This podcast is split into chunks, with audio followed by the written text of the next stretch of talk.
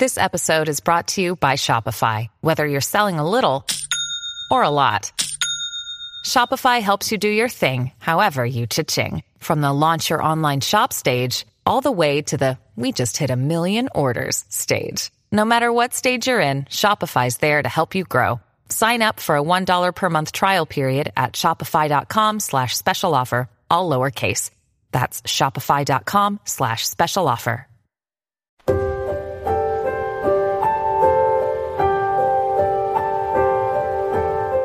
我们都知道，佛教里面坚信着因果报应的观念。试想，人一作恶却没有遭受到报应，这件事是可能的吗？并不可能。由此可以看出，我们先种下了什么因，最后会出现相应的果。这一点在上坟时也有体现。传统观念里，上坟祭拜是一件大事，因此会有很多忌讳，归属着前来拜见的人。像是供香的水果上面，这三种水果是绝对不能拿出来用的，不然就会有后果很严重的报应。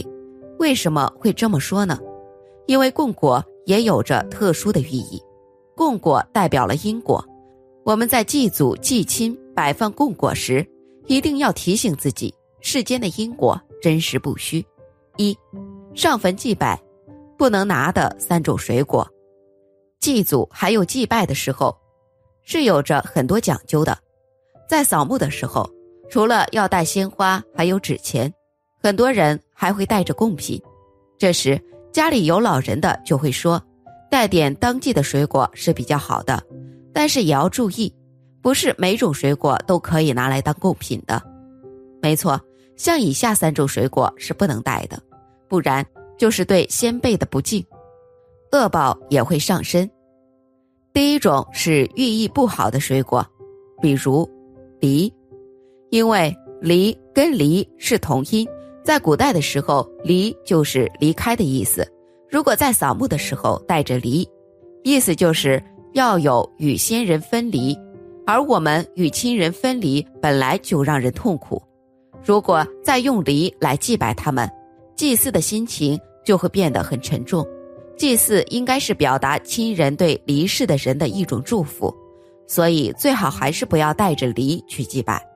第二种就是成串的水果，像葡萄之类的，虽然说吃起来香甜，老人和小孩子都愿意吃，而且一串一串的象征着多子多福，很适合用来送礼，但是祭祖的时候却不能够摆上桌子。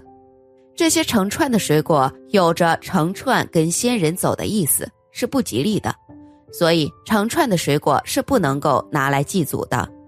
第三种是空心的水果，比如蜜瓜，因为里面是空心的，如果你带着空心的水果去祭拜，就意味着无心祭拜，有着对先人不尊敬的寓意，就违背了我们祭祖的初衷。实际上，除了祭拜的水果有禁忌外，另外一个祭拜方式烧纸也是很有讲究的，一旦他也做不好，那么后果也是难以预想的。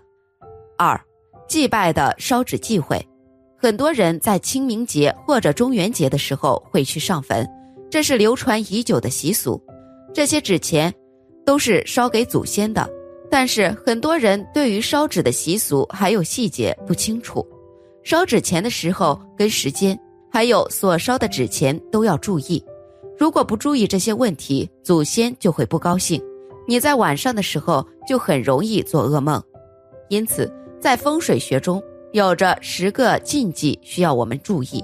第一种就是随着科技的发展，现在的印刷技术可以印出很多花样的钞票，那些人在祭祖的时候就会去选择好看的、独特的，而且面额还很大。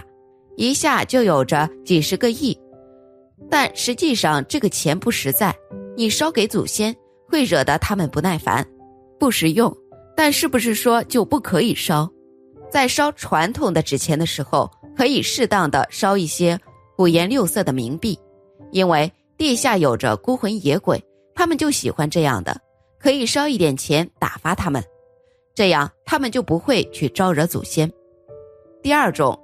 是一刀上好的纸钱，在以前的时候，这样的都是用仿制的银元一个一个的打上去的，现在都是用着比较好的黄草纸，用一张百元大钞压在上面，要让人感觉这一百元是一个印章，从右到左，再从上到下整齐的盖过去，将整张黄草纸都给铺满，这样钱才是实在。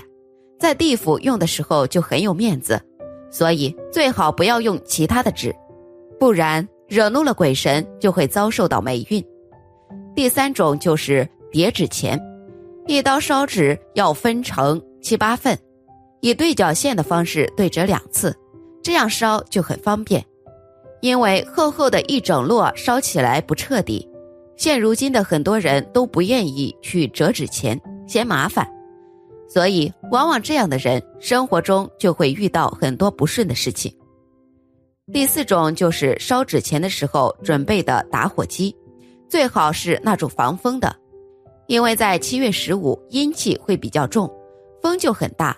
与此同时，你还要准备一个小棍儿，这样方便你在烧纸钱的时候能够让纸钱充分燃烧，可以就地取材，用完之后就要扔掉。这样是方便祖先能够收到纸钱。第五种就是烧纸钱的时候，时间也要注意。有的人喜欢在上午或者下午的时候烧纸，要注意的时候是白天烧纸的时候，还要默念祖先的名字以及称呼，这样烧纸钱才能烧给他们。不然，如果直接烧，他们是不会收到的。最好的烧纸时间可以天黑之后烧。去烧纸来回路上。遇到纸钱一定要绕开，不能够踩到。有时候路口上排满了纸灰堆，想绕都绕不了。这样的情况就要小心的穿过去。在过去的时候要说一句对不起，借过，要表达你的诚意，不然就会沾染到阴气。第六种是烧纸钱的时候要在地上画一个圈，但是不能够将自己圈在里面。还要在祖先居住的方向留一个缺口，这样祖先就能够进来拿钱，而且还可以防止其他孤魂野鬼来抢钱。第七种，烧钱的时候表情一定要严肃，一定要稳重，不能够随便嬉笑打骂。既然去烧纸钱，就一定要对祖先恭敬，这样祖先就能够感受到你的诚意，保佑你，让你事业学业都能够顺利。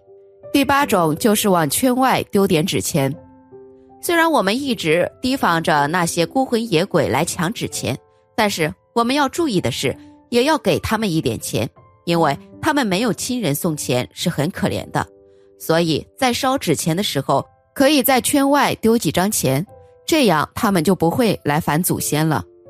第九种就是烧纸钱的时候，一定要念着谁来送钱了。这是在向祖先表达你的敬意，一定要传承下去。家里的老人在扫墓的时候就念着：“今天来看你了，在地底下多花钱，多给自己买一点东西等等一些话。”除了表达了我们的思念的感情，同时还能够让祖先想着我们，保佑我们。第十种就是要做一个有始有终的人，一定要烧完纸钱才能够走，不要急躁。不然就会让祖先不高兴，因为纸钱被风吹走了之后，会被孤魂野鬼抢走，而且很容易引发火灾，所以一定要注意这个问题。总而言之，上坟烧纸钱是一个祭祀死者的活动，我们在烧纸的时候一定要心诚，当然还要注意扫墓祭拜祖先的时候，什么该带，什么不该带，因为它不仅会积累你的福报。还会让逝去的先辈们在另一个世界也能够感受到你对他们的思念，于是那些祖祖辈辈的人才会保佑我们一生顺顺利利、平平安安。本期视频就到这里了，感谢聆听。如果您喜欢我的视频，可以点击订阅我的频道，您的每一个支持都是我最大的动力。我们下次再会。